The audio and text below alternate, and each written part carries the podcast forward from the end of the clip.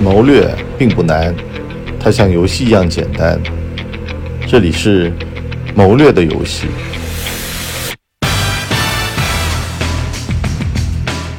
哎，大家好，欢迎收听《谋略的游戏》，我们第二季啊。那么今天我们来聊聊啊，算总账。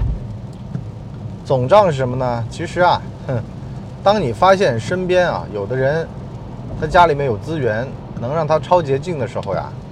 大家一定要有这本大账总账思维，就是呢，你爹妈、你家里人或者你个人的综合实力达不到，那么这个账啊，就是你自个儿的账，你自个儿的账对他家族的账，你肯定是算不过人家的。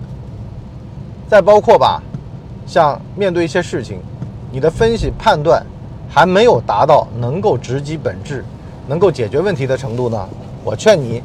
也稍微的就别那么的进取，为什么呢？因为啊，一个蠢的上司会连累三军。这就是我今天想说的。首先啊，我想问一个问题啊，就是一个男的对于权力你到底有多么的贪恋？一个女的对于金钱到底有多么的贪恋？实际上啊，这都是人的正常的反应。你如果不贪恋你就完了，你的激素水平肯定有问题，对吧？在世俗社会当中，世俗上的成功那是必须的。但是呢，得记住，君子爱财，取之有道。你这钱到底能不能花？就跟《人民的名义》里面啊，那个 处长是吧？一边就算吃炸酱面，一边呢告诉大家：“哎呀，这钱我可是一分钱都没用过呀。”对于这种，这就大可不必了，是吧？你干嘛呢？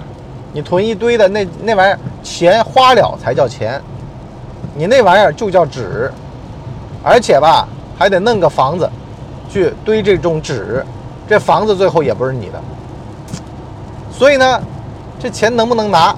哼，一个字头的诞生这部电影里面，这两拨人呢分别去了大陆和台湾，在台湾呢他们发现是可以去 A 钱的，可是呢在大陆。他们就发现 A 不了钱，还都被 AK 四七突突了。这说明了个什么问题啊？哼，社会的公平性非常重要。我昨个啊，一边在这个景区里面跟人挤，我一边在思考这么一个问题。我碰上这么件事儿，就是呢，这个是神仙居景区，你进来这地方呢，保安呢是不管的，但是呢又排队。排队呢，由于保安不管的，排队就会排成怎么样呢？就边儿上两边呢插进来插队，因为呢排长队嘛，对吧？那么两边就队比较短，往里面挤。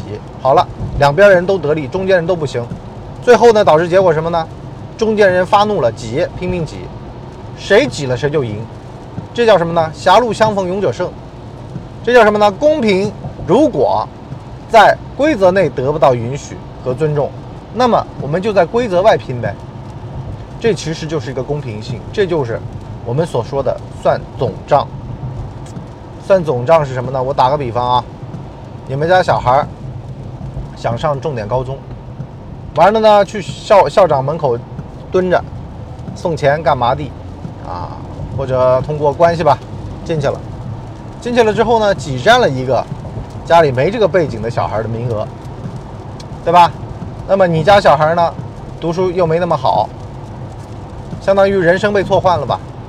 那么那个人一辈子被你耽误了，而你呢，你家这小孩呢，由于这个偷步了，按下期的来说啊，偷步数了，偷步数了呢，他反而呢也被逆天改命，也被改坏了，因为呢不是自个儿亲自挣的，不是自个儿亲自去考的，这玩意儿就不珍惜。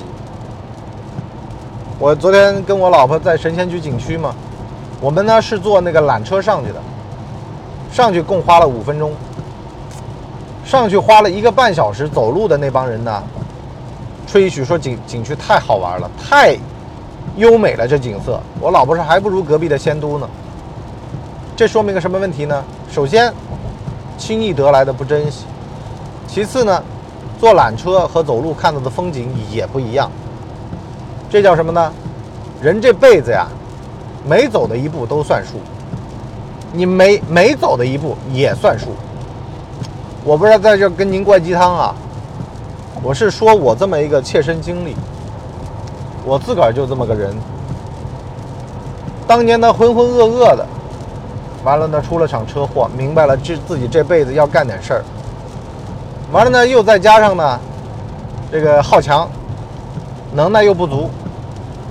爹呢就觉得你好强能耐不足啥，那先提能耐呗，送去黎明高考复习班，读了个高复班才发现，真是能耐不足。那一年把能耐练足，后来呢考取了福建皇家学院。要中间有一步偷了，我现在很可能，也就是在老家，这个当保安。现在呢，至少在杭州当夜班保安，比白班保安要好，是吧？不需要站在小区门口给业主敬礼去，大半夜的，谁管谁呢？对不对？谁认识谁呢？啊，你还要求我呢，是吧？你大半夜的，你偷喝酒了你啊？这个还，这个代驾给你送回来的啊？我给你打招呼，你不怕？我跟你老婆说呢，你看多好。所以啊，每偷走的一步也都算。这就是我有的时候有的年轻人啊过来跟我讲说：“哎呀，波叔啊，我觉得不公平。他靠他们家关系，靠他的钻营，早我两步上去了。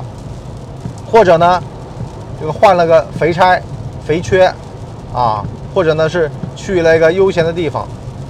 我说吧，哼。”你且等着吧，我说用十年的时间看问题，你就能看明白。我见过是这样的啊，有的呢升职太早，徘徊这个位子呢太久，导致到呢不贪不占，全身痒痒。为什么呢？我，对吧？我白干了这十年啊，我得拿回点什么。好了，莫伸手，伸手必被抓，进去了。还有的呢，自个儿亲戚给他找的关系进去了，然后呢？等到这个亲戚退休了，他还想再来这么一波，没了，啊，家属工的机会没了，因为呢，你家亲戚高升了，调走了，也没了，这辈子其实也就这么一两次的机会，这机会吧，不是自个儿拿的，不是自个儿争取的，也就算了。还有的呢，是的，占了肥缺，坐在那个位子上，火山口烤着呢，是吧？该拿不该拿呢？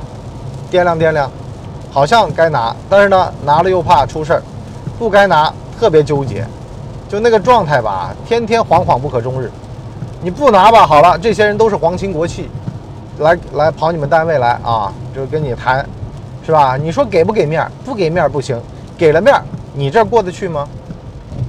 所以嘛，像那个扫黑决战里面啊，张颂文在番外篇里面说的那个话一样的，人做事儿啊，一定得凭良心啊。可是你在那个位子上，你想的就不是良心了，而是利益。而是怎么样才能够让自己哎，再升一升，再提一提，再拔一拔，啊，从而呢去讨好这些权贵。虽然呢他们自己都未必能够料理得了自己的事儿，他们还给你吹牛逼，说哎呀你这事儿包我身上，我跟我二叔说去，是吧？这单事儿成了我就给你弄，反正上嘴皮子碰下嘴皮子，是吧？又花不了几毛钱，最多就是吧晚上多吃半个菜嘛，啊又没什么，所以呢，哼。反而是误了青军性命，你慢点呢也好。就像我前头说的啊，我说，如果啊是真正的自个儿复习考上了高中，会更加珍惜的去读。自己亲自咬牙切齿爬上了山，这风景和这个角度都会让你觉得这地方我不白来。